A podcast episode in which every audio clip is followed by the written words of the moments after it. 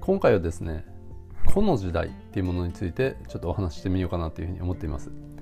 でよくあの個の時代とか個人の時代って聞くじゃないですか。あるいはあのまあ逆に今度は個の時代はもう終わったとかこういったまあいろんなことがまあ言われたりもするんですけど、まあ、実際のところまあどうなのっていう話ですね。でこの個の時代っていうことが語られる時ですねよく言われるのが個人がみんな情報発信ができるようになった時代とかですね。あとは会社とか組織に依存しなくても個人で稼げる時代とかあとはあの好きなことでこうお金を稼いでいける時代とかですね。こういった感じで個の時代っていうとこう割とポジティブなニュアンスで語られることが多いんですけど確かにあの個人で稼ぐ人って一昔前に比べたら圧倒的にも増えてるんですけどもちろんこれあのインターネットのおかげなんですけど例えばあのちょっと前だったらブロガーとかですね YouTuber とか、まあ、個人レベルでこう会社員が一生かかっても稼げないような金額を稼いだりですね。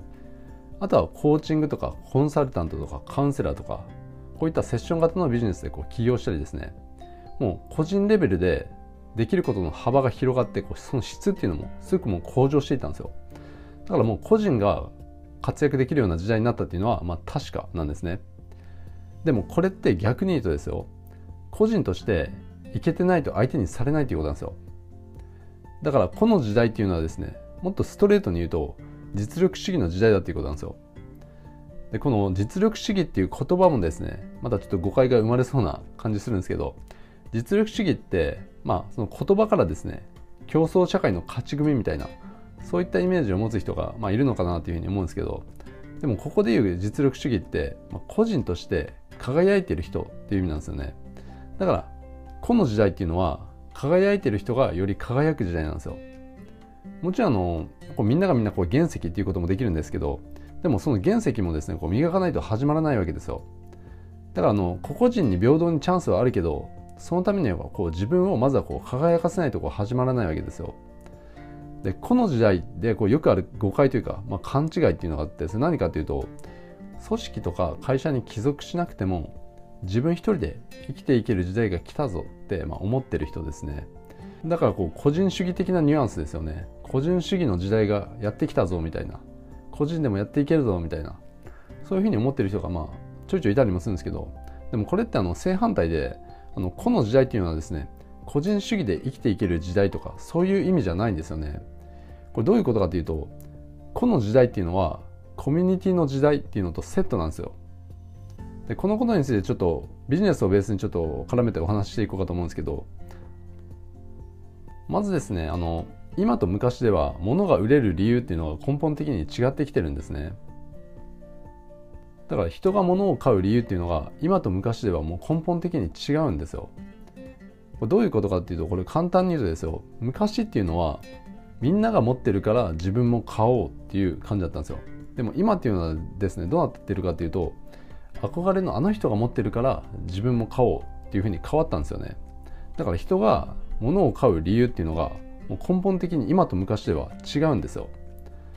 で昔はですねあの、まあ、一大ブームになるような商品っていうのがまあ定期的にこう出てきてたじゃないですか。例えばあの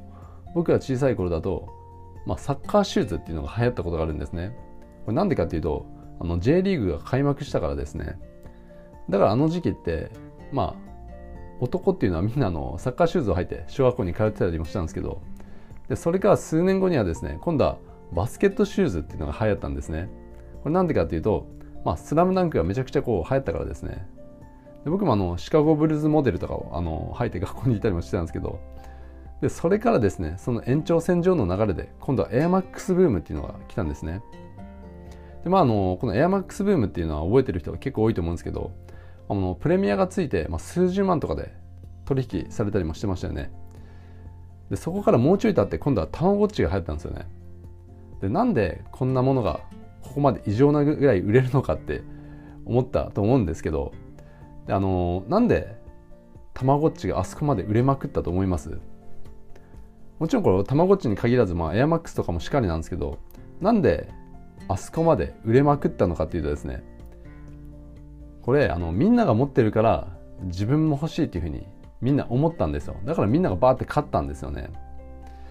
だからあの時期っていうのはですねもうテレビでこうエアマックスを買うためにこう大行列ができているぞみたいなそういった報道がこう連日こう流れていてだからなんとなくみんなそれが欲しくなったんですよね。だからあの時代っていうのはみんなが持ってるから自分も欲しいっていうそういう時代なんですよ。でなんでかっていうとあの時代の主な、まあ、情報源ですよね。それっていうのはテレビとか雑誌といった、まあ、マスメディアだったからなんですよね。つまり僕らっていうのは情報を一方的に受け取るだけだったんですよ。だから大衆をコントロールするっていうのがあの時代はすごい簡単だったんですよ。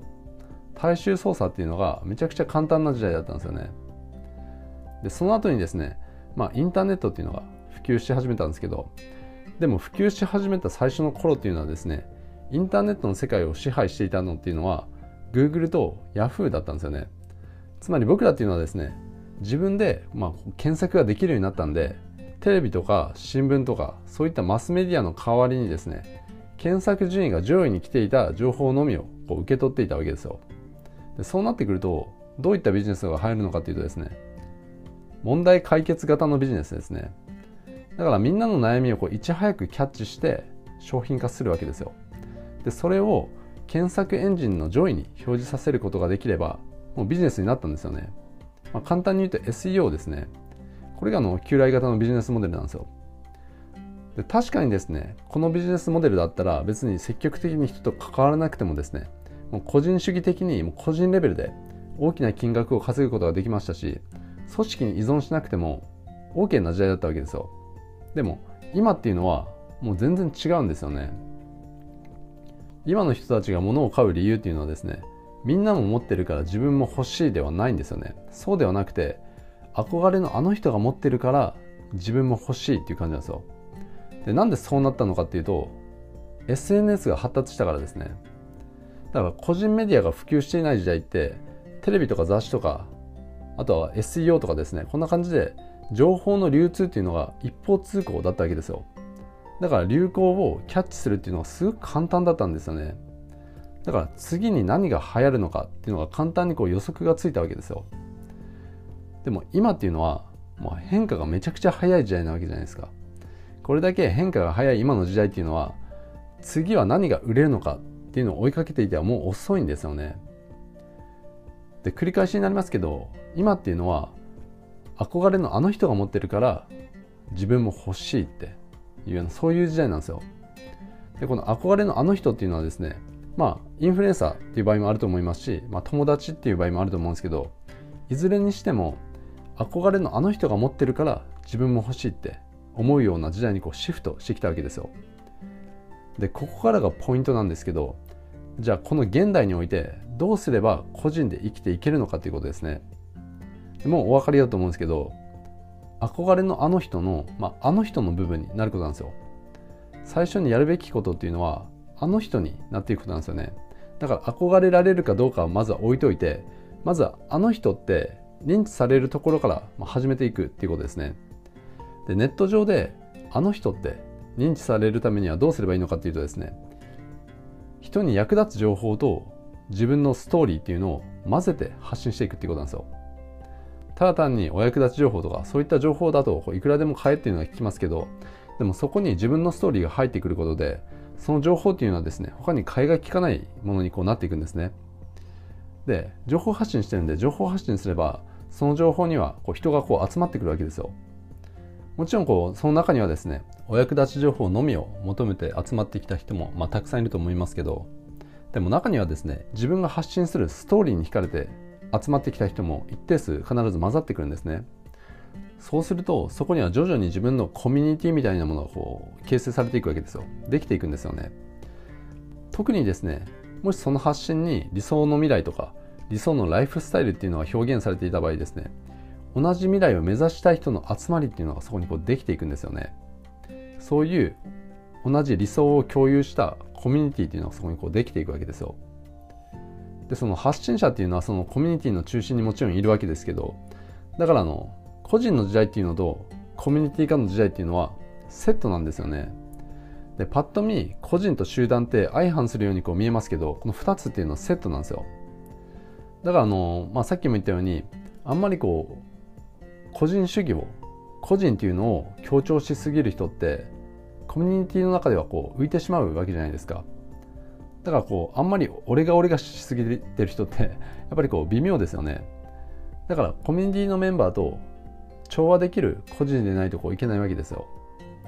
でコミュニティって言い換えるとですよこれ一つの村なんですよね、まあ、集落って言ってもいいと思うんですけどコミュニティっていうのは一つの村社会なんですよ。だからインターネット上の、まあ、村だったり集落これがコミュニティなんですよね。で村なんで当然こう同じような価値観なり理想っていうのをメンバーっていうのは共有してるわけですよ。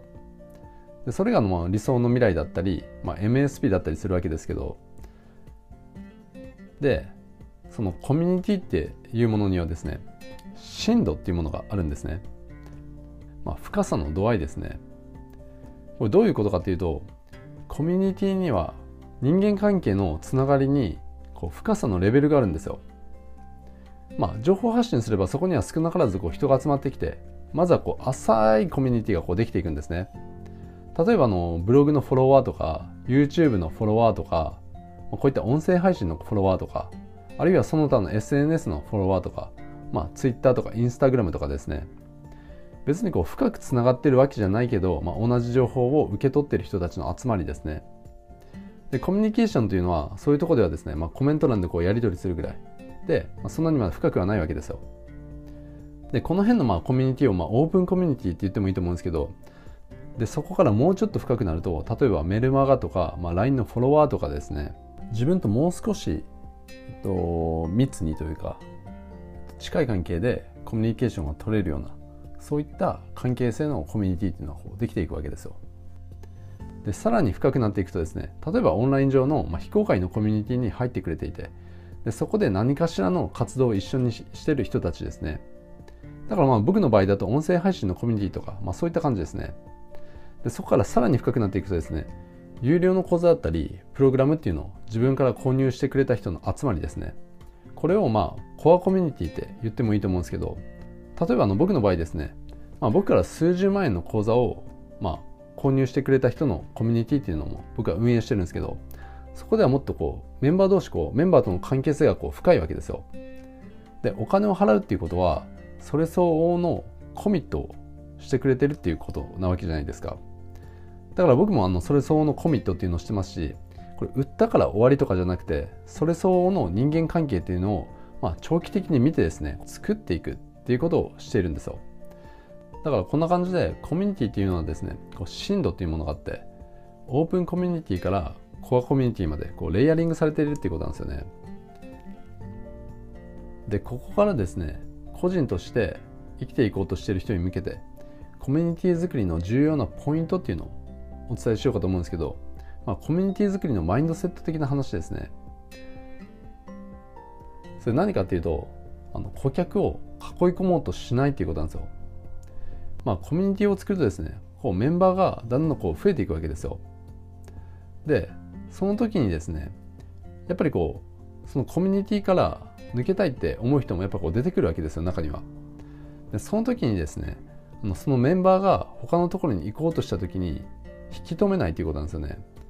これ結構重要なマインドセットなんですけど、まあ、普通に考えたらですね他のコミュニティに行くっていうことはもしかしたら自分のコミュニティから離れていく可能性があって戻ってこない可能性もあるわけじゃないですか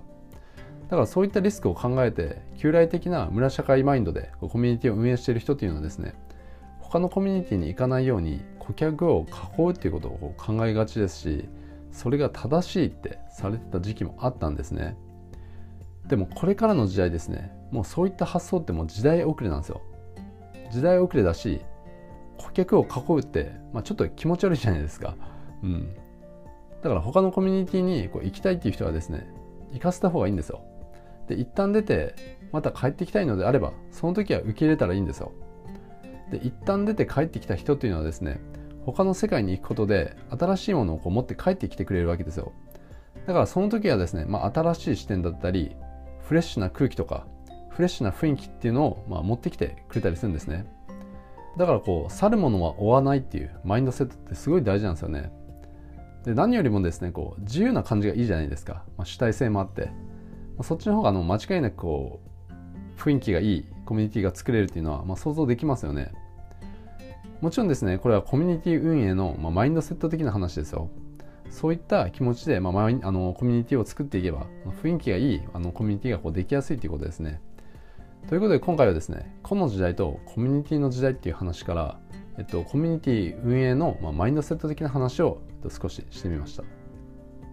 これからのコミュニティを作っていきたいって思ってる方はですね、えっと、参考になったら、えっと、すごく嬉しいです。ということで今回は以上です。